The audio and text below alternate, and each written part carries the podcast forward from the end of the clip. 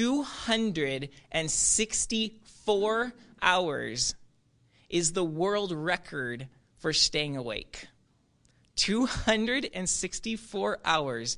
It was accomplished by Randy Gardner in 1964 as a 17 year old. 11 straight days broke the previous world record. He had two friends rotate to watch him because at a certain point, your body will involuntarily fall asleep, but he needed them to keep him up. I cannot imagine the pain of staying awake for 264 straight hours. Because we're not meant to live like that. In fact, there is a lot of research that's up and coming about sleep. It's something that we've been able to study. I say we like it's me, but humankind has been able to study more in depth as we are able to probe into the brain a little bit more and we see what's happening with sleep. And it turns out that research is saying that we humans are limited. Who knew? We cannot carry on 24 7 like God can. What the research says is that we essentially, if you think of us like a device, we have 16 hour batteries. At 16 hours, our brains and our bodies begin to deteriorate. If you were to push it to 20 hours of being awake, you would then have the same mental impairment that a drunk driver has. That's how sluggish and slow your reaction time and your thinking becomes. By 24 hours, your brain will automatically go into uh, what is called uh, oh I don't remember the name right now, but it's like little quick uh, s- sleep like shots. And it will your brain while your eyes are awake, your brain will actually shut down for 10 to 20 seconds at a time, making driving, of course, incredibly dangerous if you've been up for 24 straight hours or more. We, it turns out, need to sleep.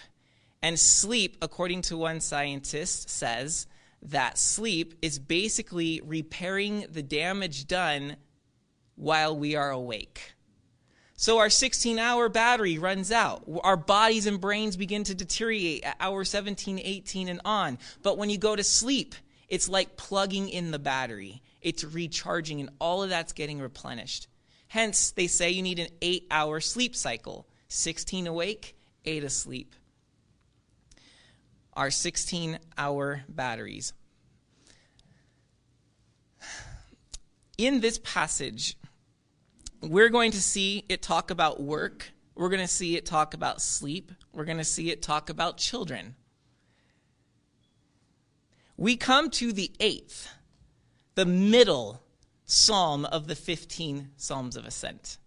Now, you may recall there's 15. There were 15 steps leading up to Jerusalem, so these psalms are mimicking the steps. There were 15 words in the, the Aaronic benediction the Lord bless you and keep you. Um, 15 words in the Hebrew. And four of those lines are repeated throughout these psalms. You see the word blessed in this psalm itself. But we come to the center one. So that means that Psalm 127, if you think of these 15 as a pyramid, you have seven on one side and seven on the other. And Psalm 127 is the cap, it's the top, it's the pinnacle. And actually, there is some intentional uh, shaping of the Psalms this way. Because on one side, the first seven Psalms have five Psalms with no author and two Psalms that are attributed to David. The other seven after this psalm have five psalms with no author and two psalms attributed to David. Hmm. But there's more.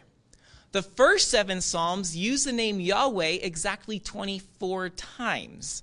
The last seven psalms use the name Yahweh exactly 24 times. You see, not only were the compilers of the Psalms intentional in giving us 15 Psalms of Ascent, but they're also intentional about which one they put in the center and which ones they put around it. So we have come to the very center of the journey. And I think it's important to see that Yahweh is mentioned 24 times on the way and 24 times after the halfway point. Because what we need to understand is when you get to the halfway point of anything, there's a temptation to say, good enough. The view from here is glorious. I, in fact, I can see Jerusalem. Uh, I can hear the priests singing close enough. I can smell the barbecue of the sacrifices. We're good. There's a temptation to stop anything halfway. Much, most of us are well known for starting projects and never finishing them. Or we may be able to finish things, but we get so tired at the halfway point that we kick it into willpower, into our own effort to get the rest done. How often is it that we, what we begin in God's power ends up being finished in ours? Paul told the Galatians, look, what began in the spirit, don't perfect in the flesh. And so here, this psalm, the midway point, yes, Yahweh was mentioned 24 times, but Yahweh will still be mentioned 24 more times. The way we got here is the way we will continue. We began with him, we will finish with him. So that's important for us to see.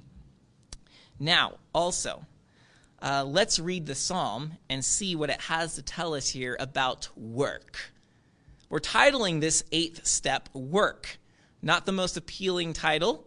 Uh, and I understand that there are a lot of people who are retired and don't work. And right now, ironically, as I say this, a lot of people aren't working at all. They're furloughed or laid off, or their job got less, or they're working more than ever. There's so many different levels of work right now. But what we're going to see is that the work described here is far more than the career you have or the occupation that you perform. Verse 1. Oh, first of all, it says, A song of ascents. This one is of Solomon. Unless Yahweh builds the house, those who build it labor in vain.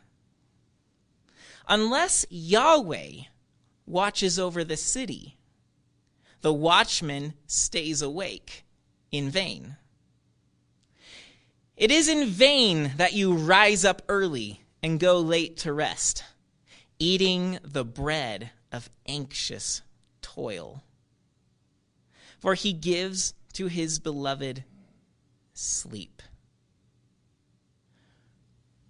The psalm opens by showing us this picture of work, that God must be part of it, or else it's all in vain.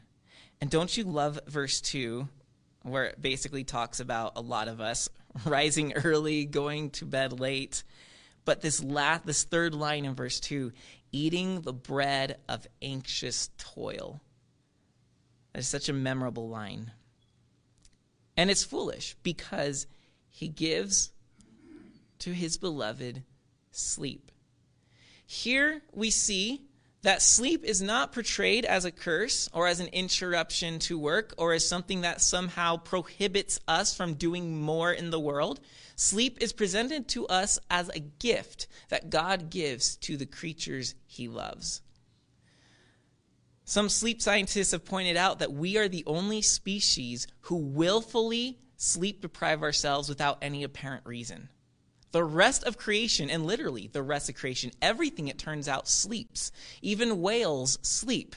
They sleep one half of the brain at a time so that they could keep swimming through the water while they sleep. Everything, fruit flies sleep. And yet humans are the only creatures who willfully undergo sleep deprivation without any apparent reason. Cat videos is probably the best reason. Not that I watch those, but it's a thing, apparently. Um, he gives his beloved sleep. It's a gift from God. And yet, how often we choose to eat the bread of anxious toil instead, rising early, going to bed late. We're going to come back to this theme of work and sleep, but I want to keep the psalm flowing. So he talks about your work is in vain unless God is doing it. Um, don't eat the bread of anxious toil, but go to sleep. So we got work, we got sleep, and then verse 3 Behold, children. Speaking of work and sleep, children are a lot of work and don't let you sleep. So I don't know how this one got in here, but here it is. I'll show you why later. Behold, children are a heritage from Yahweh. So, echoing the fact that sleep is a gift that he gives to his beloved, here children are called a heritage, which in the Hebrew is the same as an inheritance. That children are given to us by God as an inheritance. They're a gift, they're a possession. I thought that was an interesting way of thinking of children. Behold, children are an inheritance from Yahweh, the fruit of the womb, a reward. Like arrows in the hand of a warrior are the children of one's youth. Blessed is the man who fills his quiver with them. So the Psalm's portraying someone with a lot of children is like someone with a lot of arrows in his quiver, and he is ready for the battle. He will not be put to shame when he speaks with his enemies in the gate. So we have work, we have sleep, we have children. Now, work is not a curse. Sometimes, and I didn't understand this until I got a little older, because when you're in when you're a little kid and you're in school and you have chores, work seems like the worst thing in the world. That's because for children, play is their work. God has invited humankind to work alongside him. But the way we often do work is not with God. We work either on our own or against God, even. Think of the Tower of Babel and all of those ambitious people who got together and worked really hard to bake bricks and build a tower. That was work against God. And have you ever thought about who are those poor people making the bricks and putting that tower together for the wealthy to enjoy a name for themselves? There are some unmentioned people who are toiling in great vanity over that tower. So, um, I want us to turn our attention to Genesis chapter 1 because we need to look at work in the way that God sees work. In Genesis chapter 1, we basically have a week's journal entries of God at work. God rolls up his sleeves and he speaks creation into being, and everything begins to obey him. Then in verse 28, after he makes man and woman in his image, it then says in verse 28 of Genesis 1 God blessed them and said to them, Be fruitful and multiply and fill the earth and subdue it and have dominion over the fish of the sea, over the birds of the heavens, and over every living thing that moves on the earth. I'm giving it to you to subdue and have dominion over. All of these things you have power over. That, by the way, is what it seems to mean in 126 when it says that we are made in his image. It doesn't mean that God has a nose just like ours, or that he has two legs and two arms. That's not necessary. He may, we don't know. But that's not what it means. What it means is we work like he does over the creation. So he's given it to us to subdue and have dominion. Now, that's not to abuse it, but that's to take it and to make something of it, as he will then um, explain in chapter 2, verse 15. In 2:15 it says Yahweh God took the man and put him in the garden of Eden to work it and keep it. To work it and keep it. So in the beginning God worked, God created. Then he makes us to work the creation alongside him. He gives it over to us to subdue and have rulership over so that we could bring out the untapped potentials of creation. That is essentially what culture is. Is it's our cultivation of God's creation. Now, sometimes we cultivate the creation into a negative culture. Sometimes we cultivate the creation into a positive culture. But God's intent from the very beginning was that we work alongside him and that it would be a joy to get our feet and our hands dirty in his creation with him. But then, work becomes toil, work becomes a burden, work hurts because there is a moment when Adam and Eve decide, we don't want to do this work with God. We want to do this work apart from God. We want to rule the creation our way. That's what they say when they eat from the tree of the knowledge of good and evil and decide that they want to be like God. Not with God, but their own style of God. And so it's pronounced that as a result of doing things their way, instead of partnering with God, things will get tough. So you want to do things your own way? All right. I will put enmity, just Genesis 3, verse 15. I will put enmity, or that's strife, that's hostility, that's war, between you, the serpent, and the woman, between your offspring and her offspring and her offspring shall bruise your head, serpent, and you shall bruise his heel. There'll be a battle between the offspring of Eve and the offspring of the serpent, but eventually the serpent's offspring will get their heads crushed. To the woman, then, he turns in verse 16 and says, I will surely multiply your pain in childbearing in pain you shall bring forth children. Your desire shall be for your husband, and he shall rule over you. So now there will be sorrow, there will be pain in the woman's work. Childbearing. I want you to remember that in chapter 1, verse 28, God first said, Be fruitful, multiply, fill the earth. That's childbearing. And so he gave the woman the great deed of carrying on those three commissions to be fruitful, multiply, and fill the earth. But now the effort to do so is going to feel like work. And by the way, that word pain, in pain you shall bring forth children, is the very same word toil in verse 2 of our psalm. Why are you eating the bread of anxious toil? It's the same Hebrew word. So in toil, in pain, you shall bring forth children. Friends, the reason Psalm 127, one of the reasons, is that it connects work and children, is because children are a lot of work. But they are an inheritance from the Lord. But they're work for mothers who have to deliver them. And is it any wonder that we call the delivery of a child labor? It is work. And this is the worst sort of work. Well, I don't mean bringing children into the world. I mean, the, I hear at least, I hear that going into labor is some of the worst. Um, just, it's not comfortable and it's a lot of work. But the work doesn't stop there. The work continues as you raise them, and there's so much pain and toil as you raise children. And mothers, especially, feel the pain and the, the arguments and the fighting as the kids grow up. That's all included in what happens when we want to work without God. What did Psalm 127 say? It said, Unless Yahweh builds the house, those who labor, those who build it labor in vain.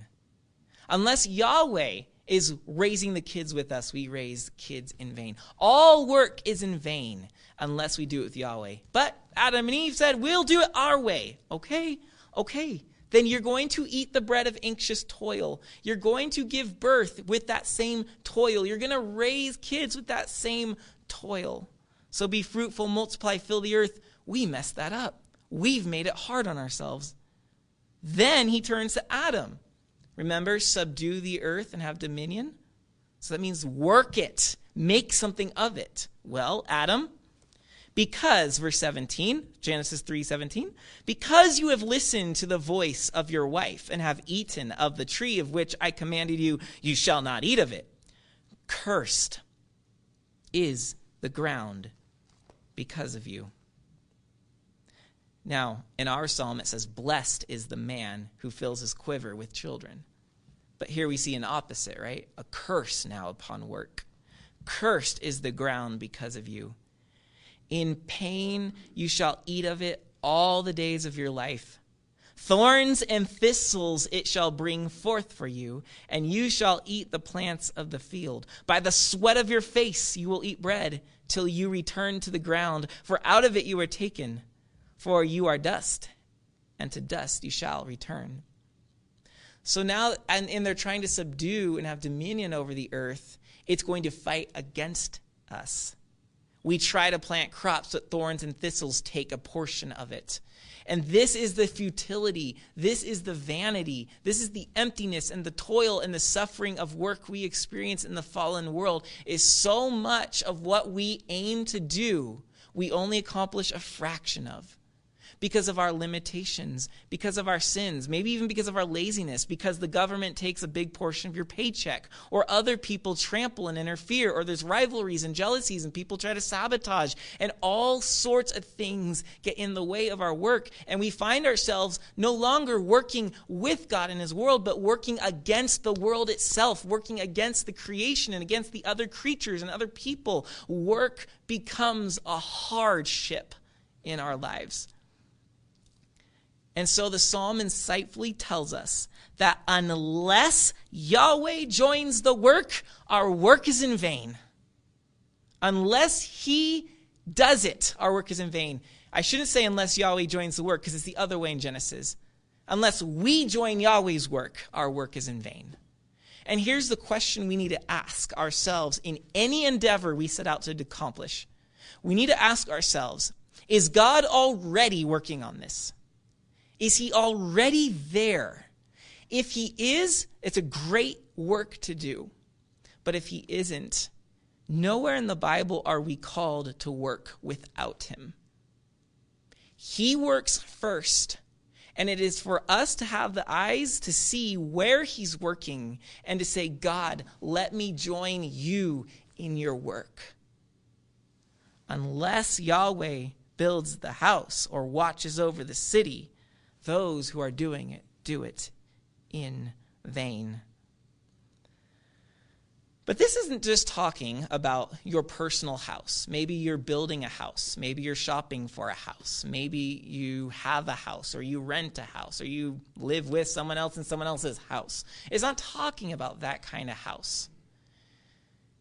It's talking about a very specific house. Notice the word house in verse 1 and then the second part of verse 1, the word city. And then in verse 3, the word children.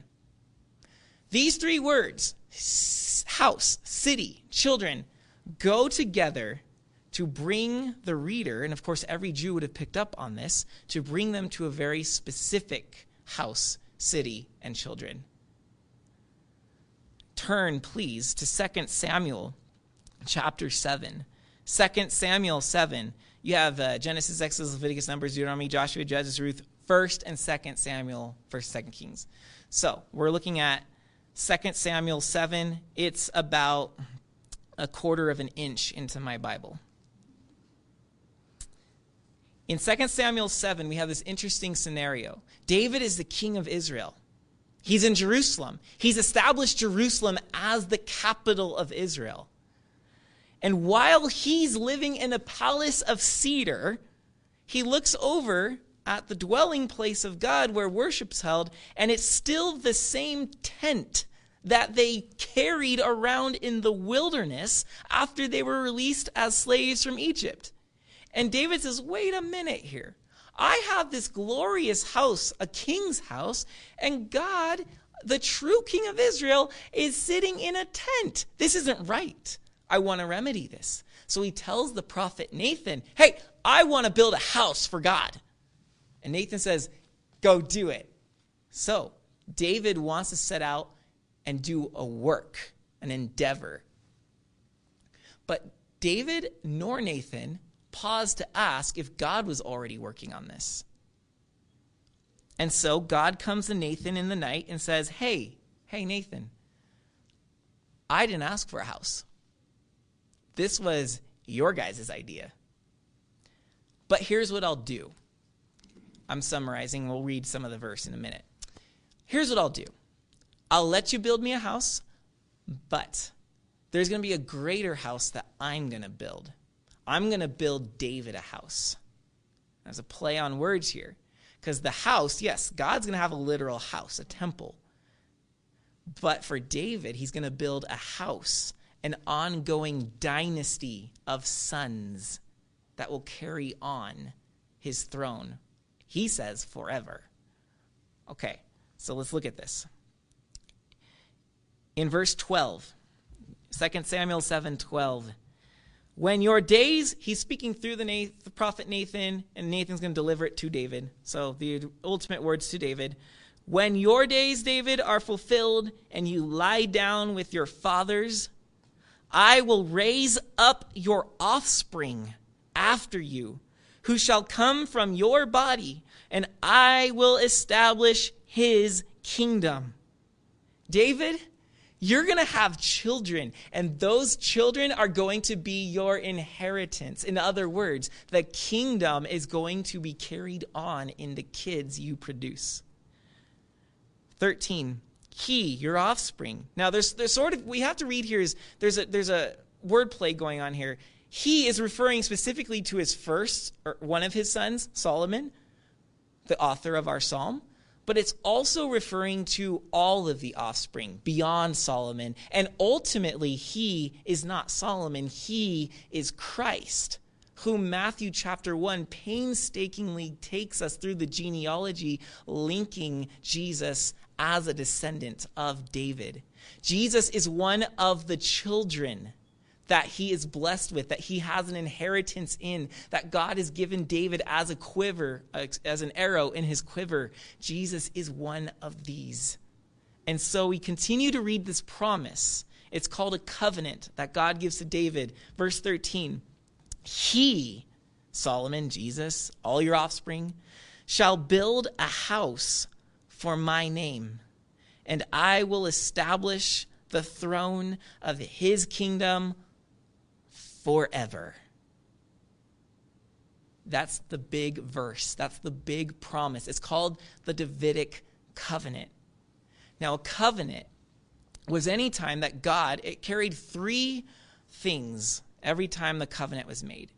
A covenant begins with a, rela- a revelation of God. God comes and reveals his intentions, he reveals himself. And he does this here. David, there's going to be a kingdom, and you will have a descendant reigning over this kingdom forever. That's your inheritance. That's the revelation of God. The revelation then results in a relationship with God. When God reveals himself, it then enables us to relate with him. And so God here is telling David, look, in verse 14, I will be a father, and he, I will be to him a father, and he shall be to me a son. And I'm going to have this relationship with your descendants forever. God reveals himself, and we relate to him. This is how the covenant is built. And then it brings a third component. He reveals himself, we relate with him, and it all climaxes in some sort of a responsibility we have to God. So there's a responsibility. Continue verse 14. When your sons, or your son, when he commits iniquity, I will discipline him with the rod of men, with the stripes of the sons of men. And that happens, doesn't it? David's first son, Solomon, ultimately leads the nation astray into idolatry. Then, Solomon's son, splits the kingdom with a rival, a political, ambitious young man, and the kingdom splits. And from there, both kingdoms fall to the hands of human kingdoms. What, what in the world, Israel begins to ask, pulling their hair out, especially Psalm 89. What you promised that you would give us one of David's children to sit on the throne. It would be a kingdom forever. And now the crown has been thrown in the mud. The temple has been destroyed. We don't even have our city anymore. And we are scattered around the world. Have you broken your promise, God? What is up with this? What's up with it is that David's sons decided to stop where, working where God was working. They didn't say, okay, since God is building the house, we will join him. No, they said, we're going to do, we're going to build our own house.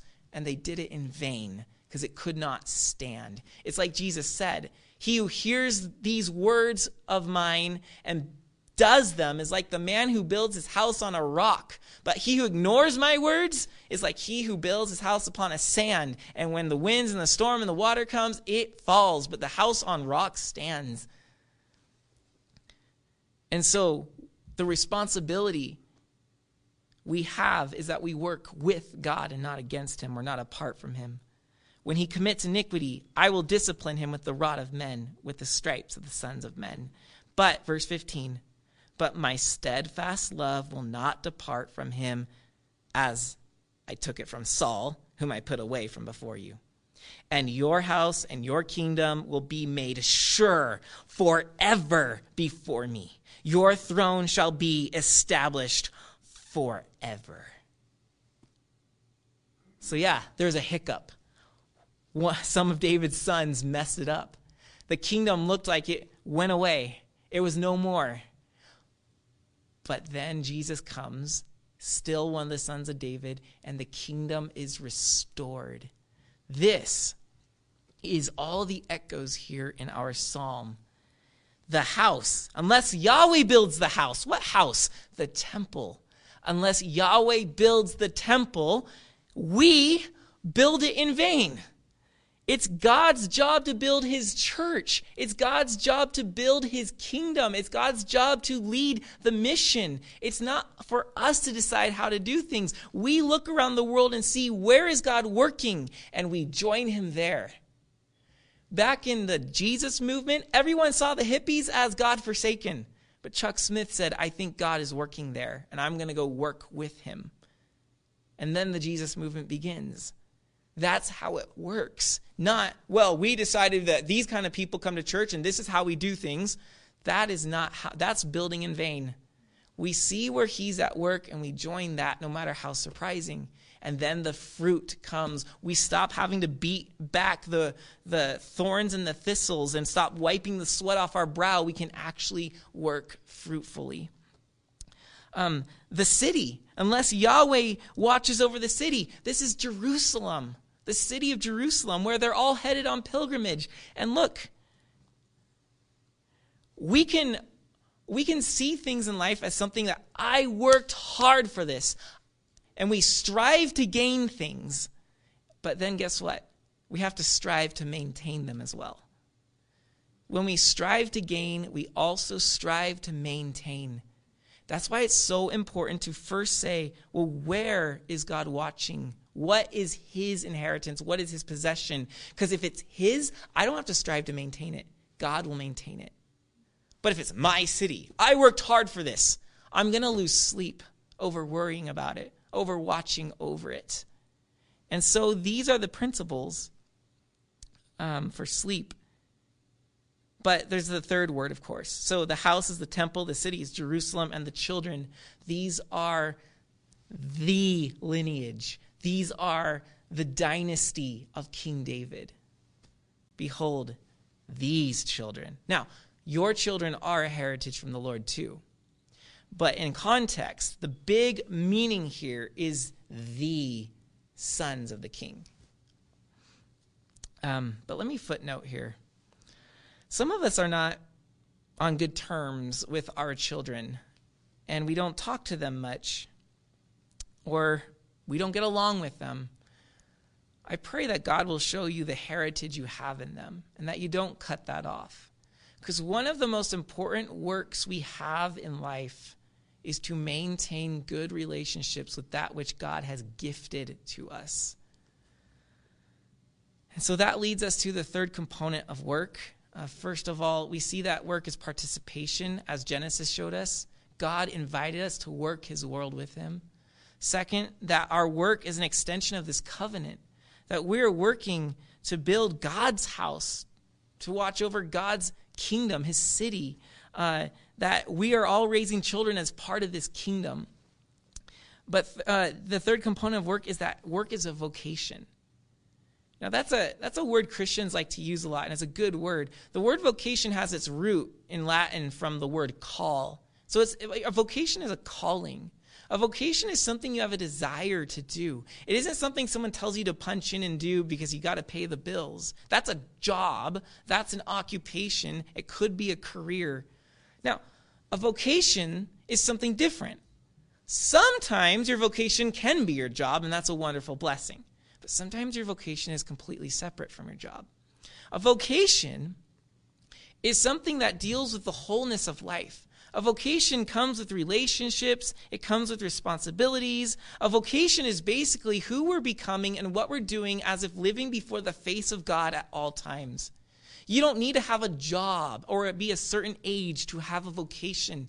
You just need a calling. You just need to enjoy doing something where you can get your hands immersed in God's world and work with Him a vocation looks out and says, God is building the house. Let me join him. God is watching over the city. Let me partner with him. That's what a vocation looks like. A vocation, uh, it can be um, ministry, building the house. A vocation can be something in society or in the community, watching over the city. A vocation can be how you raise a family, children, vocation comes in so many different shapes and sizes. And what we need to do is we need to instill in our children, we need to instill in ourselves by being the example that what we are called on this earth to be as creatures are people who take up a vocation and work alongside with God. We work because we get a revelation of God, we work because we have a relationship with God, and we work because we have a responsibility to God. Our vocation is a mirror, it's an echo, it's a shadow of the covenant that God makes with David, that Jesus fulfills and carries out in our midst. That is what a vocation is. It's our participation in the kingdom that God is building and that He is giving us to be part of. And the beautiful thing is that John tells us, the Gospel of John says that Jesus came to make us children of God we literally become, as we follow Jesus by faith, we get to become part of that lineage of David, part of the dynasty, part of the children are a heritage of the Lord. There are arrows in the quiver that can stand against the enemy. We are those arrows. We are those children because in Jesus we're made the sons of God. We're put in that. We're not just kids. We're not just God's kids. We are the kids that carry on the kingdom. We are the kids that work in the kingdom alongside the king. We are the kids that Revelation celebrates and sings, Yea, they will now reign over the earth with Christ, the true King David. That is who we are. We get this inheritance. And God is calling us, every single one of us, He's calling us to a vocation in which we can hone and sharpen our skills as we become responsible citizens of his kingdom, so that we will know how to rule and reign with him. This is the biblical vision of sound work. It's not doing something because someone tells you to, or working more so I can get more. It's finding where God is and joining Him with the passion He's put in our hearts. That is sound work. Now,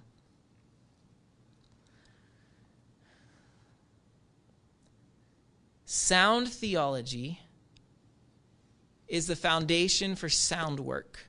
When we see what God's up to in the Bible, we learn how to join Him in this world. Sound theology produces sound work and sound work makes the bed for sound sleep.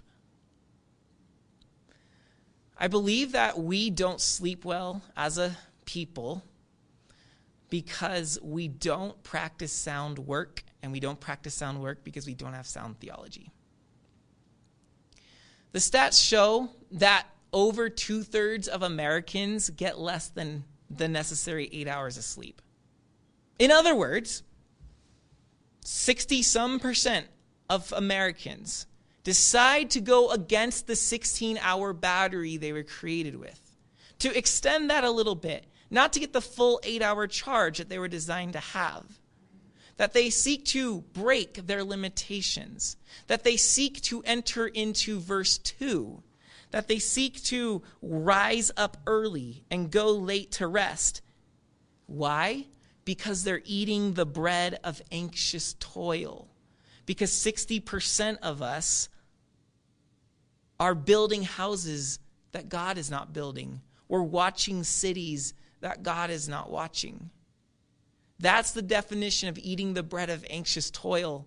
It's worrying ourselves over work that God never wanted us to do. And if we're doing work that God never wanted us to do, we are slaves like Israel and Egypt. We're eating the bread of anxious toil, rising early, going to bed late. Why? Why? Because we're anxious and we're toiling. Remember that word toil is the same word describing the labor pains of a woman giving birth and of a woman right, raising the children and the suffering and the heartache and the conflict that kids and parents can have.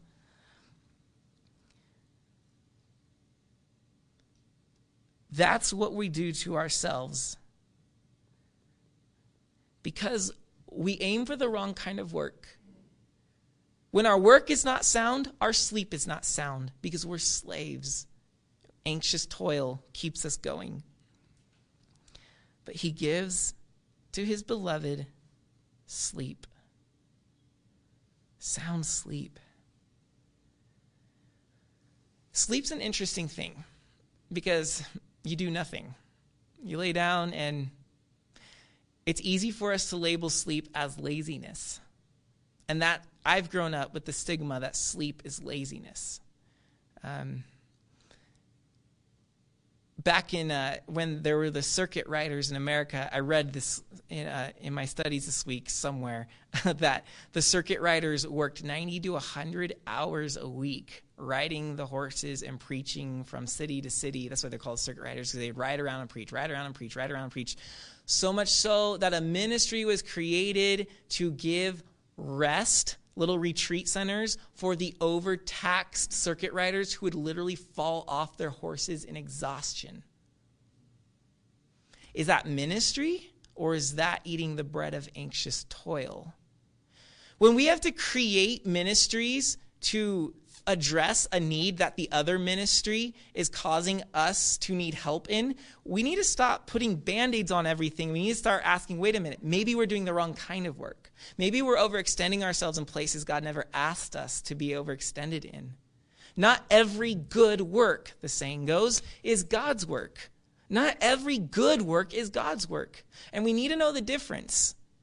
If we signed up for every good work, we would rise early and go to bed late and eat the bread of anxious toil.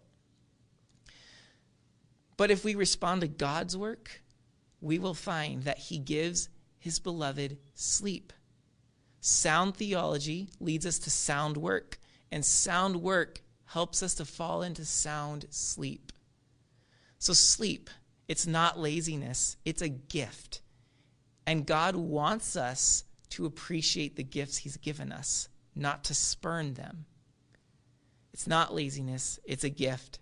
So, as we open the gift, as we practice sound sleep, letting ourselves live in the 16 hour limitation, letting ourselves be recharged for eight hours, as you try that, you're going to find something interesting. You're going to find that your sleep habits reveal two things about you.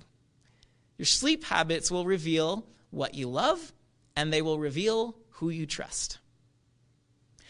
Let's start with what you love. Your sleep habits will reveal what you love. Consider whatever you sacrifice sleep for as that which you love. Whatever you sacrifice sleep for is what you love. So think about this. Um, you stay up late because a child is sick.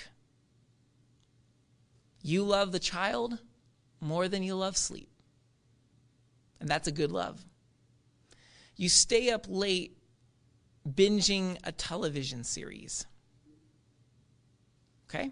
You love entertainment more than sleep. You stay up late because you can't stop scrolling on Facebook, cat video, someone's plate of food, long winded political rants, other fake news clips. I guess those are all over Facebook, they say. I don't know. But you stay up late doing that, mindlessly surfing the internet. We're seeing what you love. or you stay up late because there's a friend over and you're in a really good conversation. We see what you love. Sometimes our lack of sleep reveals inferior loves, sometimes they reveal superior loves. But if you start to pay attention to what causes you to rise early and what causes you to go to bed late, you will find out that intertwined in there is your heart. We only put sacrifices on the altar of things we love. And so, when we sacrifice sleep, we must ask, what altar am I laying this gift from God on? And is it justified? Would I be proud of this? I think that sound work helps us to have sound sleep because it teaches us, it makes us go to bed at night saying, Wow, I feel fulfilled. Whereas when we're doing useless work, we don't feel fulfilled and our mind is spinning all the time.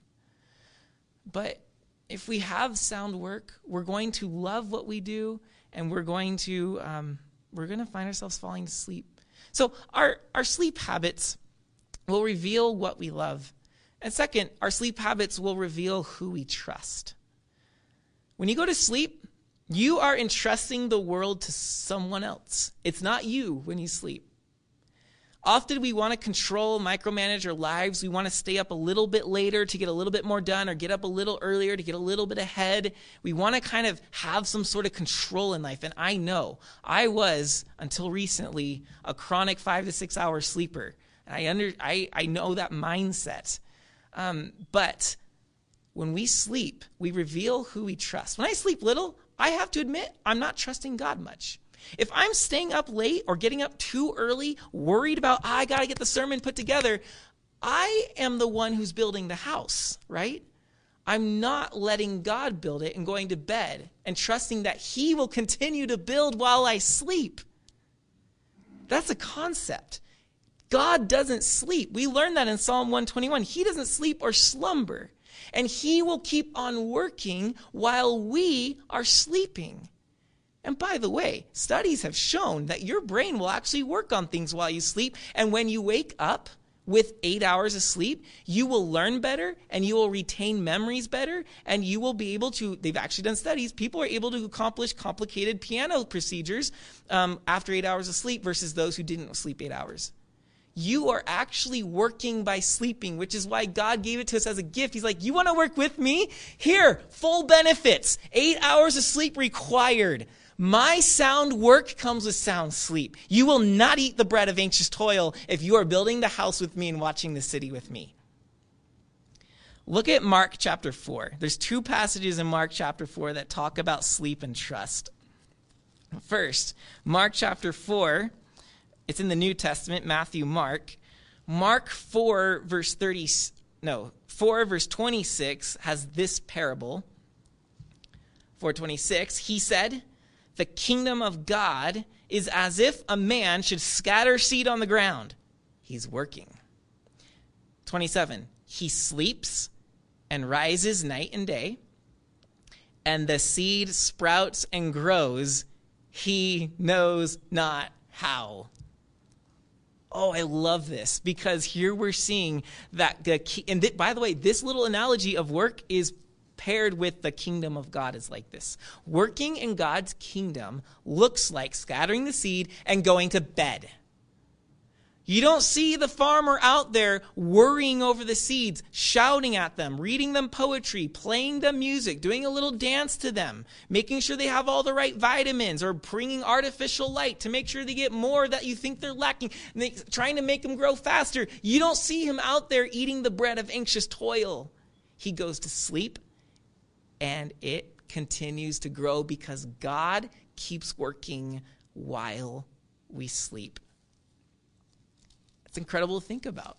We have limitations. And when I put my head on the pillow at night, I am acknowledging my limitations, that I'm a creature, not a God, that I'm a creature, not a machine, that as a creature, I have, I can only go so far. I can't do everything.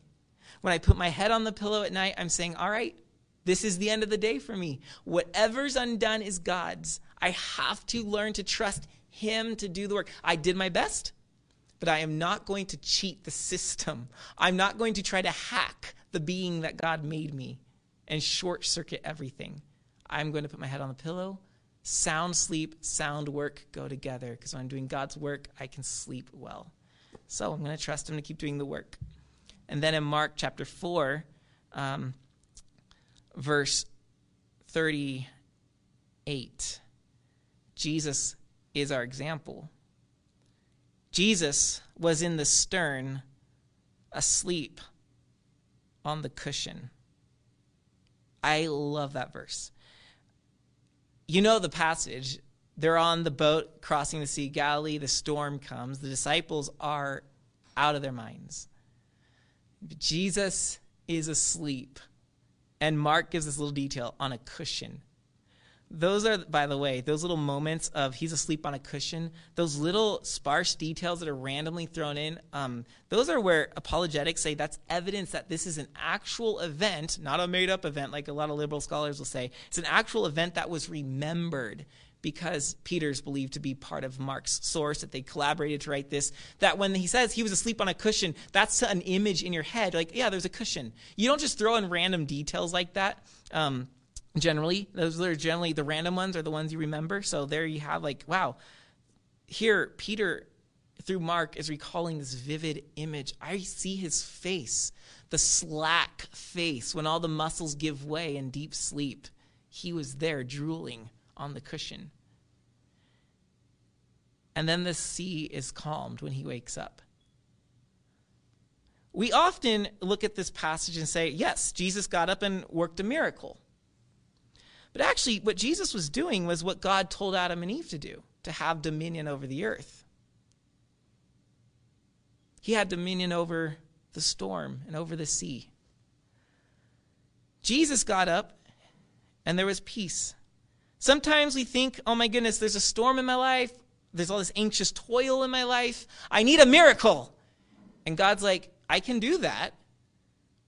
But why don't you try sleep first? Sometimes getting sound sleep will bring peace to our storms. But what we do is we don't trust God. We trust in our solutions and we worry about it. We think about it. We strategize about it. And God just says, Look, you are a spiritual being, yes, but you're also a physical being. And sometimes you just need to give up and let me work. So our sleep habits reveal what we love, our sleep habits reveal who we trust. Question How are we doing with work? Are we working? And how are we doing with sleep? Are we sleeping? Because the two go together. Sound work produces sound sleep because sound work is in tune with what God loves, and sound work trusts in what God does. So, um, it is my encouragement to us that as we go on our ascent, as we continue on our pilgrimage, as we're in the very middle of this, that we don't stop relying on Yahweh 24 times up and 24 times out, that we continue trusting Him, that we continue loving Him and that we will be those who will work hard, but will also sleep hard and sleep deep. God has given this as a gift. Let us receive it. Let's pray.